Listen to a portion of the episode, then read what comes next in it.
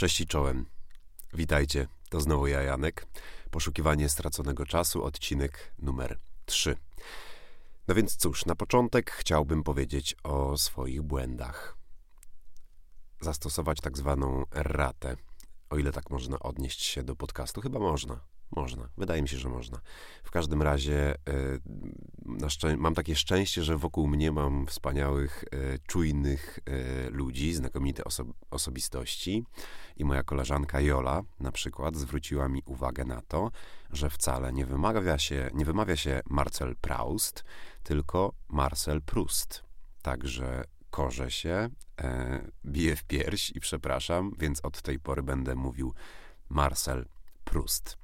I druga errata, druga taka poprawka, y, że w pierwszym odcinku, w którym opowiadałem o teatrze Klepisko, wspominałem o tym, że nasza nadworna scenografka Biedronka stworzyła nasze logo y, Klepiska, które do dzisiaj funkcjonuje. Otóż z kolei moja żona mi zwróciła uwagę, że to nieprawda i bardzo chciałem za to przeprosić, ponieważ stworzyła to wspaniała graficzka Ania Kaczyńska i naprawdę to nie jest tak, że jakoś specjalnie nie chciałem mówić o Ani, dlatego że ma niezbyt popularne nazwisko. Mm, po prostu, y, po prostu jest to przeoczenie, to było 5 lat temu. Także jeszcze raz bardzo przepraszam, Ania, i cię pozdrawiam. Ania Kaczyńska, autorka logo teatru e, Klepisko. I nie bez kozery też zaczynam o tym, e, od, odcinek od tego, o tych błędach, bo po pierwsze y, uważam, że do błędów trzeba się przyznawać, dlatego też w tym podcaście mówię zarówno o tych rzeczach, które mi się udały, jak i te, które się nie udały z dwóch przyczyn. Ponieważ y, po pierwsze porażki prowadzą do sukcesu. Jakkolwiek coachingowo to nie brzmi, to ja nie przepadam za coachingiem, e, ale taka jest prawda. E, nie uda się raz, drugi, trzeci, siódmy, a dziesiąty się uda. I zbieramy sobie te doświadczenia do naszego woreczka i wychodzi. I w końcu coś wychodzi. E, ja w ogóle tak czuję, że to jest y, ten podcast, to jest medium, które, które jakoś mi leży, jakoś bardzo, bardzo fajnie mi się do was rozmawia e, i opowiada i, i jakieś zostawia swoje przemyślenia, chociaż nie jest to zawsze e, proste. Jest to w pewnym sensie ekshibicjonizm. W każdym razie y, druga rzecz, dlaczego warto mówić o, o, o, błędach, no bo Boże, bo to jest ludzkie, bo jesteśmy ludźmi, mylimy się y, i, i jak coś jest zbyt idealne, to przestaje być prawdziwe. Ja absolutnie nie uważam, że jestem idealny, bo mam mnóstwo, mnóstwo wad, o których na pewno będę wam opowiadał ale teraz y, do brzegu, do brzegu. Zrobiłem głosowanie na Instagramie, y, na Stories y, w sprawie tematu tegoż odcinka, którego słuchacie i rzutem na taśmę wygrało tym trydym, trydym, trydym, trydym, miały być fanfary, wyszła bonanza, e, wygrało podróżowanie. I ten odcinek powinien się nazywać o tym, jak zostałem podróżnikiem. Tyle, że ja w życiu podróżowałem bardzo dużo i stwierdziłem, że albo wyjdzie bardzo długi odcinek, albo trzeba byłoby ten odcinek podzielić na dwa. Dlatego postanowiłem skupić się na takim aspekcie, który trochę uwarunkował mój styl podróżowania, w ogóle też uwarunkował to, jakim jestem człowiekiem. Mianowicie chodzi o autostop. Ja, jak byłem studentem i potem jeszcze kilka lat później, E, bardzo dużo podróżowałem autostopem. E, I chciałbym się podzielić z Wami takimi strzępkami opowieści, skrawkami, ponieważ od A do Z e, nie dałoby się tego opowiedzieć chyba w godzinę. Ale mam nadzieję, że, że Wam się spodoba.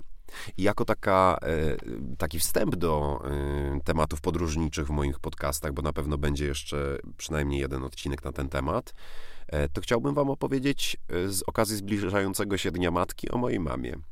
Moja mama była prezeską Stowarzyszenia Mimochodek w Lublinie, takie studenckie mm, koło podróżnicze.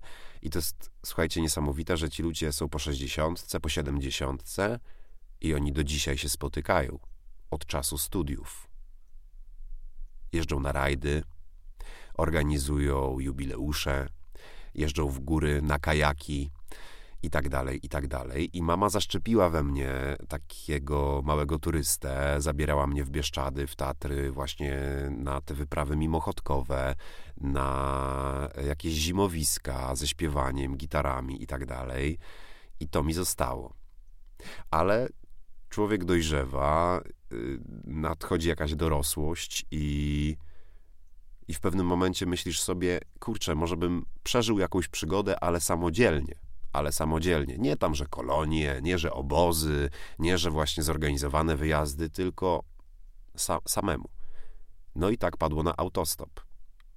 Tak padło na autostop i yy, właśnie tutaj moje trzy takie autostopowe wyprawy chciałbym poruszyć. Było ich więcej. Po, po Polsce zwy, zwyczajowo jeździłem bardzo dużo, ale skupię się na tych zagranicznych. Pierwsza moja taka wielka wyprawa to była z moją e, ówczesną e, dziewczyną Anią, która była gitarzystką. E, bardzo pozdrawiam Anię.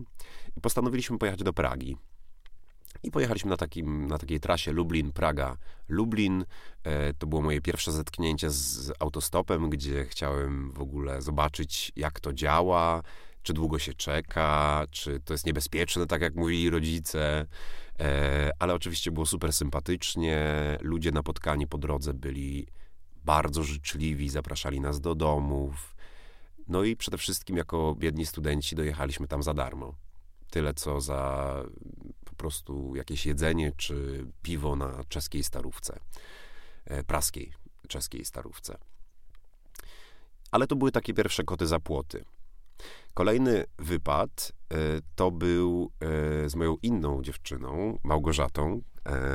Też ją bardzo serdecznie pozdrawiam. Postanowiliśmy Mieliśmy miesiąc czasu. Ja wtedy już pracowałem w Teatrze Wierszalin, to była moja pierwsza praca zawodowa i pomyśleliśmy, kurczę, mamy miesiąc wolnego, ale niezbyt dużo kasy i postanowiliśmy pojechać autostopem na taki festiwal w Serbii, który się nazywa Gucza. Niektórzy nazywają go takim trąbkarskim Woodstockiem. E, I tam pojechaliśmy. I przejechaliśmy w sumie 13 krajów. E, kilka tysięcy kilometrów. Chyba tylko dwa razy spaliśmy w hostelach z tego względu, że musieliśmy. Raz to było w Sarajewie, bo po prostu już nie braliśmy prysznica od dwóch y, tygodni, nie biorąc pod uwagę tak zwanego prysznica z butelki e, co rano i co wieczór.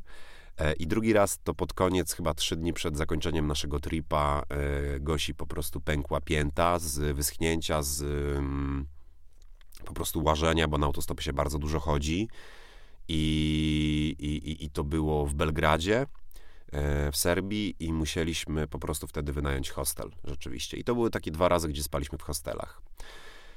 E, no i trzeci, e, trzeci wypad to był na trasie Lublin, Woodstock, Szczecin, Berlin, Amsterdam, Antwerpia, Warszawa. Czyli jak ktoś jest niezły w gegrę, to może stwierdzić, że to jest Polska, Niemcy, Holandia, Belgia i z powrotem przez Niemcy do Polski. I tak też było. I teraz y, o pierwszym mniej więcej tam opowiedziałem, o podróży do Pragi, i teraz skupię się na tym drugim. No więc cóż, tak jak powiedziałem wcześniej, to będą anegdoty, gdzie chciałbym Wam opowiedzieć na przykład o tym, jak zabrał nas piekarz. I jak usłyszał, że autostopujemy przez tyle krajów z plecakami ciężkimi, to dał nam dwa chleby, które były jeszcze ciepłe, bo my stopowaliśmy od godziny 6.30 i zjedliśmy te ciepłe chleby i te chleby nam niesamowicie mm, pachnęły y, w plecakach i zjedliśmy je i to był najlepszy chleb, jaki jadłem w życiu. Inny na przykład bardzo ciekawy, yy, bardzo ciekawe wydarzenie to było jak zaczynaliśmy tripa, gdzie o 6 wyjechaliśmy z Puław, yy, niedaleko Lublina i mieliśmy na dwa dni, we, w dwa dni dojechać do Budapesztu, bo tam mieliśmy couchsurfing. Osoby młodsze, że tak powiem, być może nie kojarzą, co to jest couchsurfing, bo teraz jest Airbnb i wszyscy po prostu wynajmują swoje mieszkania za kasę, a couchsurfing to było coś takiego jak Airbnb, tylko że za darmo. I wiem, że chyba couchsurfing jeszcze funkcjonuje, ale no wiadomo, że w dużo mniejszym wymiarze niż kiedyś. Więc tam mieliśmy naszą hostkę e, w Budapeszcie i mieliśmy tam dojechać w dwa dni i okazało się, że dojechaliśmy tam w dzień, tylko że wylądowaliśmy na tak zwanym ringu. To jest taka autostrada wokół Budapesztu, gdzie dochodzą poszczególne autostrady o pierwszej w nocy. tylko że stamtąd nikt nas nie chciał zabrać. Bo na autostradzie nie można łapać stopa i można jedynie pytać ludzi, czy nas tam wezmą, a nie umieliśmy za bardzo w węgierski. Więc pan ze stacji był na tyle łaskawy, że po powiedział nam: Budapeszt jest tam, w tamtą stronę. No więc przeleźliśmy przez płot, szliśmy jakieś 4 km, 5 km i okazało się, że ten ring jest olbrzymi, jest wielki. I doszliśmy do jakiejś miejscowości, która była wewnątrz tego ringu, ale to nadal jeszcze nie był Budapeszt. Ale stamtąd jeździły już um, autobusy. No i doszliśmy elegancko o piątej, za pół godzinki autobus. Wchodzimy do tego autobusu i co? I okazało się, że myśleliśmy, że na Węgrzech jest euro, a były forinty. Więc pan nas nie zabrał. I byliśmy strasznie zmęczeni, bo już nie spaliśmy ponad dobę. I nagle oświecenie, że bankomat. Dobra, wypłaciliśmy kasę z bankomatu, wypłaciliśmy forinty, dojechaliśmy do tej hostki, padliśmy i... I co się stało dalej? Spaliśmy do popołudnia i w tym Budapeszcie stało się jedna z najbardziej niezwykłych historii w moim życiu. Idziemy sobie z tą moją Małgorzatą yy, i nagle spotykamy moją koleżankę ze starych lat, z RPGów, jak to się mówi, Marysię, która przyjechała do Budapesztu, mieszkając w Antwerpii, e, ze swoją koleżanką na wczasy. I spotkaliśmy ją w centrum Budapesztu po prostu. Akurat wtedy, kiedy my byliśmy w Budapeszcie, one też wtedy były w tym Budapeszcie. Ale to nie jest koniec tej historii. Jeszcze naprawdę nie zdążyliśmy nawet rozkręcić tych emocji, że wow, super, udało się spotkać, niesamowicie. I po pięciu minutach spotkaliśmy Wojtka i Justynę, moich, e, że tak powiem, kolegów z roku. A na roku w szkole teatralnej jest 20 osób. I to się wydarzyło w przeciągu pięciu minut. Więc wszyscy mieliśmy takie pół, o kurde, o kurde, wow, wow, wow, wow, wow. I potem poszliśmy razem na imprezę i było naprawdę super, super, super, super.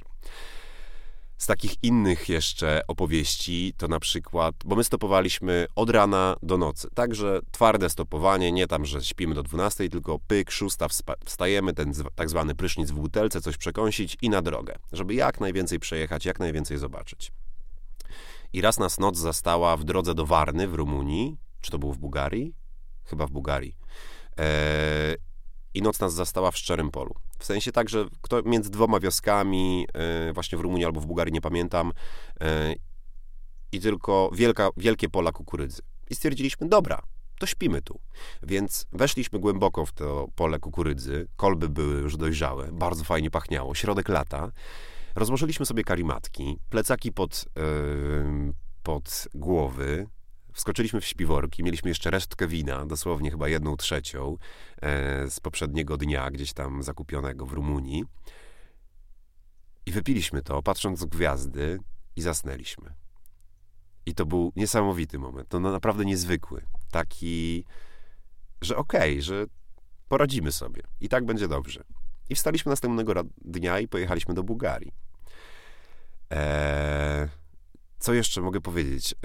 Yy, spaliśmy w górach. Byliśmy na przykład w Rumunii wcześniej. To byliśmy trzy dni w górach, z czego dwa noclegi spędziliśmy w górach, gdzie mieliśmy za przeproszeniem niezłą srakę, bo się naczytaliśmy, że w rumuńskich górach jest mnóstwo niedźwiedzi i słyszeliśmy te niedźwiedzie. Tak nam się przynajmniej wydawało. Słyszeliśmy coś bardzo głośnego, co ryczało, e, co przechodziło niedaleko namiotu. Była jeszcze taka sytuacja, gdzie na przykład... Yy, była jedna niebezpieczna sytuacja i warto chyba, żebym wam o niej opowiedział. Jechaliśmy do stolicy Mołdawii, do Kiszyniowa, niezbyt popularny kierunek wtedy przynajmniej, e, bo kierowaliśmy się do Odessy, gdzie mieliśmy u jakichś znajomych, moich znajomych rodziny spać w Odessie u tak zwanego Siergieja. Gdzie zresztą y, Gośka się struła tłustym jedzeniem i wyleczyła się szklanką wódki z pieprzem, ale się strasznie nawaliła. Nie mogę o tym mówić.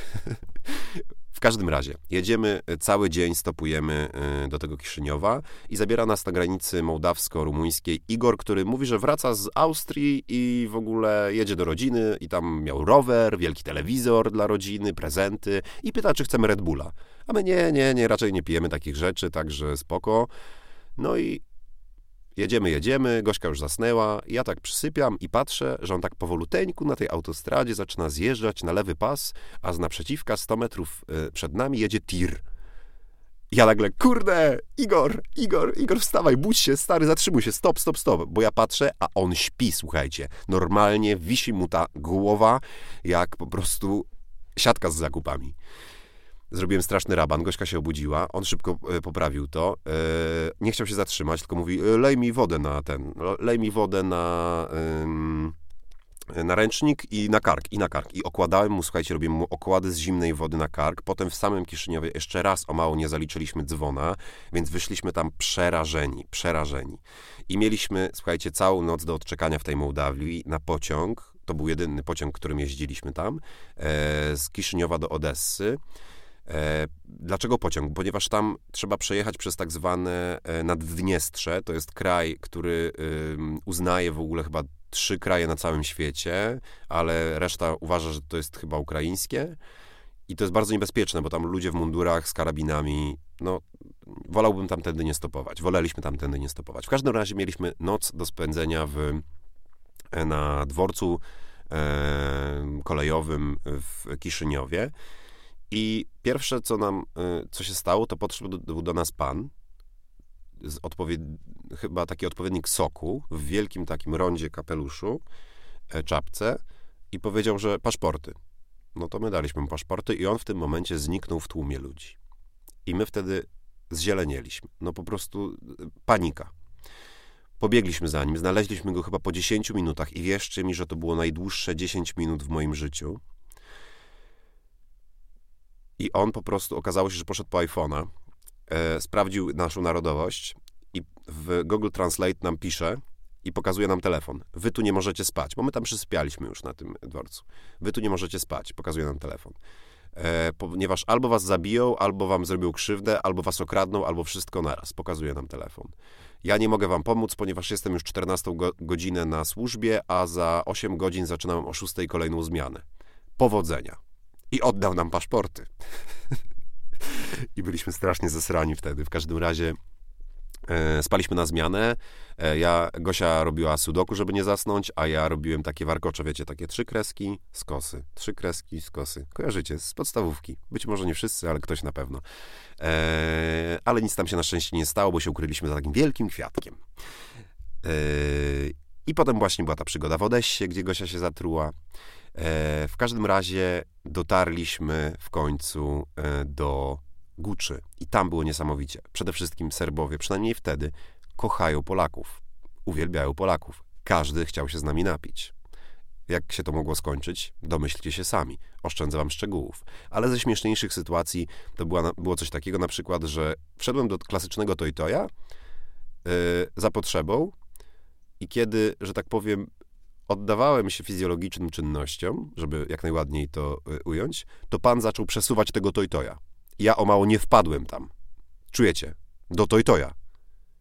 No po prostu przerażenie w moich oczach sięgnęło zenitu i słyszę tylko, jak Gośka zaczyna, zaczęła krzyczeć inwektywami y, na K, między innymi, żebym to, żeby on to zostawił, ale nie za bardzo rozumiał, więc to, to trochę trwało, więc w sumie musiałem przetrwać jakieś pięć szarpnięć. Ale z milszych rzeczy to tam się muzyka nie zatrzymuje. Panowie chodzą z kogutami przywiązanymi do czapek, bo taka jest ich kultura. Są mniejsze e, koncerty na ulicach, jest wielki posąg trębacza, który y, jest oblepiony y, po prostu y, Serbami od godziny 19 do godziny, do wczesnych godzin porannych. Są wielkie koncerty na Polanie, pól namiotowych jest ze 100, jest naprawdę no, tysiące, tysiące ludzi. I potem stwierdziliśmy, że będziemy wracać. Jeszcze taka przygoda, to nasz rekord taki autostopowy. E, po drodze oczywiście ta pęknięta pięta w Belgradzie i rekord autostopowy był taki, że wyszliśmy z hostelu w Belgradzie o godzinie 6 rano, nie, o, o godzinie 8 rano i dojechaliśmy o godzinie 8 rano do Raszyna pod Warszawą. 24 godziny. Z czego z granicy węgiersko-słowackiej zabrał nas Polak, tirowiec, kocham tirowców, wspaniali ludzie. I zabrał nas, jechaliśmy z nim chyba z 9 godzin, 12 godzin, jakoś bardzo długo i, powie, i zobaczył nas, jak jesteśmy zmęczeni i pierwsze, o co mnie spytał, to powiedział, chcesz piwo? A ja mówię, no jasne, że jestem strasznie zmęczony, bardzo chętnie się napiję piwa. A on, ciepłe czy zimne? Ja mówię, jeżeli można, to zimne. I on otwiera, słuchajcie, lodóweczkę w tym tirze i daje mi zimniutką taterkę. Taterka może nie jest zbyt wybitnym piwem, ale wierzcie mi, że wtedy to żadne piw, piwko kraftowe by się do tego nie umywało, do tej taterki od tirowca e, z lodóweczki. A Gosia już sobie wtedy tam położyła się na tej leżance z tyłu, zasnęła, a ja rozmawiając, ten pan się chyba nazywał Janusz, z panem Januszem, rozmawiając, zmierzaliśmy w kierunku Polski. I tych historii było jeszcze bardzo, bardzo dużo. E, z miejsc jeszcze, które chciałbym wam serdecznie polecić, gdybyście byli na Bałkanach, to ja jestem zakochany najbardziej w Mołdawii. E, nie, źle mówię, w Macedonii, w Macedonii i w, w jeziorze Ochryckim. Polecam zachód na, zachód na, na klifie yy, nad jeziorem Ochryckim, coś niezwykłego i niesamowitego. Z takich jeszcze wrzutek to na przykład jechaliśmy z wiceministrem e, Macedonii, jego Mercedesem, z przedstawicielem ONZ e, w Kosowie, z panem, e, który mm, w Kosowie jechał rozwalonym Mercedesem, takim ledwo się trzymającym i proponował nam, żebyśmy zostali u niego i spali na w stodole, ale niestety zrezygnowaliśmy. I tych historii było bardzo, bardzo dużo. Nie będę, nie będę, że tak powiem, E, kontynuował, bo już nagrywam 22 minuty. No dobra, będzie długi odcinek. Będzie długi odcinek i tyle. Kolejna rzecz. E, pojechałem na Woodstock, tam się spotkałem z moją kumpelką serdeczną e, Martą Pogodą i ruszyliśmy dalej do Szczecina. Tam to inny trip. Zahaczyliśmy po prostu o moją rodzinę w Szczecinie i potem w Berlinie na przykład spaliśmy w parku jedną noc, a drugą noc spaliśmy E, spaliśmy na dworcu, me, na dworcu metra i w ogóle, nie wiem czy wiecie, na dworcu metra jest e, u Niemców e, jest taka usługa, że o godzinie 7 rano obudzicie policjant i powie, że tu nie wolno spać. I wtedy już wiesz, że jest siódma, wstajesz i elegancko już idziesz do Starbucksa na prysznic w umywalce. A w Amsterdamie to był dobry numer, jak tam dojechaliśmy to nie mieliśmy gdzie spać totalnie, hostele super drogie, więc znaleźliśmy taki park, wielki park w centrum Amsterdamu. Jak ktoś był w Amsterdamie, na pewno był w tym parku. I w środku tego parku, odgrodzono takim delikatnym strumyczkiem, jest miejsce, gdzie załatwiają się psy. Wiem, że nie brzmi to zbyt zachęcająco, ale my tam znaleźliśmy czyste miejsce w takich wysokich trzcinach i normalnie, legalnie rozbiliśmy tam namiot. I rano po prostu pakowaliśmy ten namiot, plecaki wrzucaliśmy w trzciny i szliśmy na miasto. I tak spaliśmy, słuchajcie, w centrum Amsterdamu, w parku, w namiocie przez trzy dni. Naprawdę ekstra sprawa. Potem jeszcze zaliczyliśmy Antwerpię, właśnie gdzie pojechaliśmy do tej mojej koleżanki, którą poznali, którą spotkaliśmy w, Be w Belgradzie, do Marysi, bo ona jest, y, mieszka w Belgii teraz i ona nas zabrała z kolei y, rowerami na wycieczkę po Antwerpii. Super sprawa i wróciliśmy do Polski. I już tak zmierzając powoli do końca, to co mi to dało? Co mi to dało całe to autostopowanie? Przede wszystkim docenianie małych rzeczy. Wierzcie mi, że jak się myjesz w butelce wody przez tydzień, to prysznic to jest najlepsze spa, jakie jesteś sobie w stanie wymarzyć w życiu. To jest wygrana w totolotka.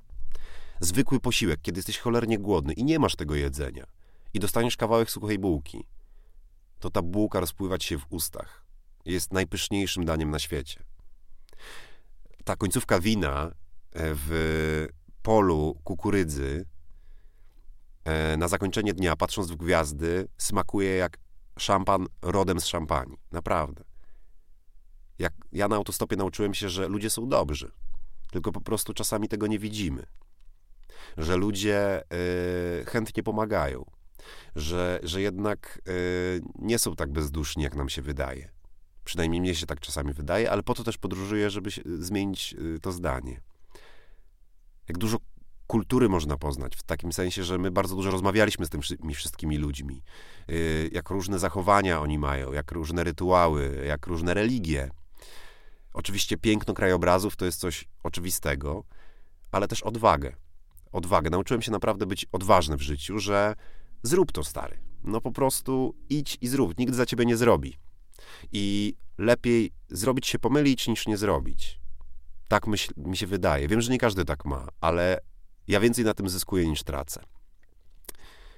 I jest jedna najważniejsza rzecz, już kończąc, że na w takich sytuacjach kryzysowych, gdzie zamykają ci się oczy, plecak jest ciężki, nie masz nic do jedzenia, a musisz coś zrobić i wymyśl, wymyśleć, to sprawdzasz swoje granice i poznajesz siebie i drugą osobę, z którą jedziesz. Bo nikt przecież nigdy nam nie dał instrukcji obsługi nas samych. I ostatnio sobie rozmawiałem tak właśnie, że, że ja ostatnio coraz więcej tych stron instrukcji obsługi Janka Tuźnika do, dostaję i poznaję i znajduję w bardzo dziwnych miejscach. I to jest super.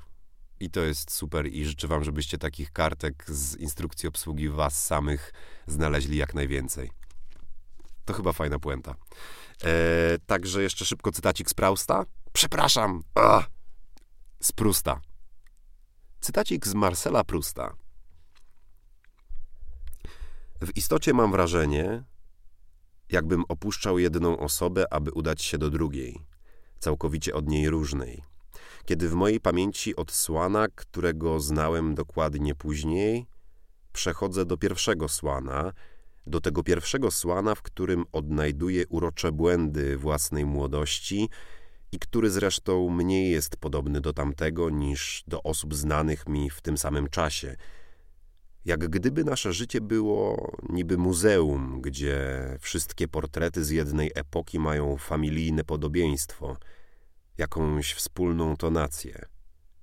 Do tego pierwszego słana, nasyconego wywczasem, nasiąkłego wonią wielkiego kasztana, koszyków malin i odrobiny estragonu. Taki Marcel, taki Prust. Słuchajcie, jeżeli podoba Wam się poszukiwanie straconego czasu, to byłbym super wdzięczny, jeżeli polecilibyście ten podcast jednej osobie. Wystarczy jednej. Dla mnie taka, tako, takie jedno polecenie i tak to będzie bardzo, bardzo dużo. A gdyby ktoś z Was słuchał tego podcastu na Apple Podcast, to proszę zostawcie mi opinię, jakakolwiek by nie była. Możecie mi też napisać maila poszukiwanie straconego czasu małpa gmail.com. Na pewno odpowiem. I zapraszam na kolejny odcinek, o ile oczywiście znajdziecie odrobinę czasu. Hej!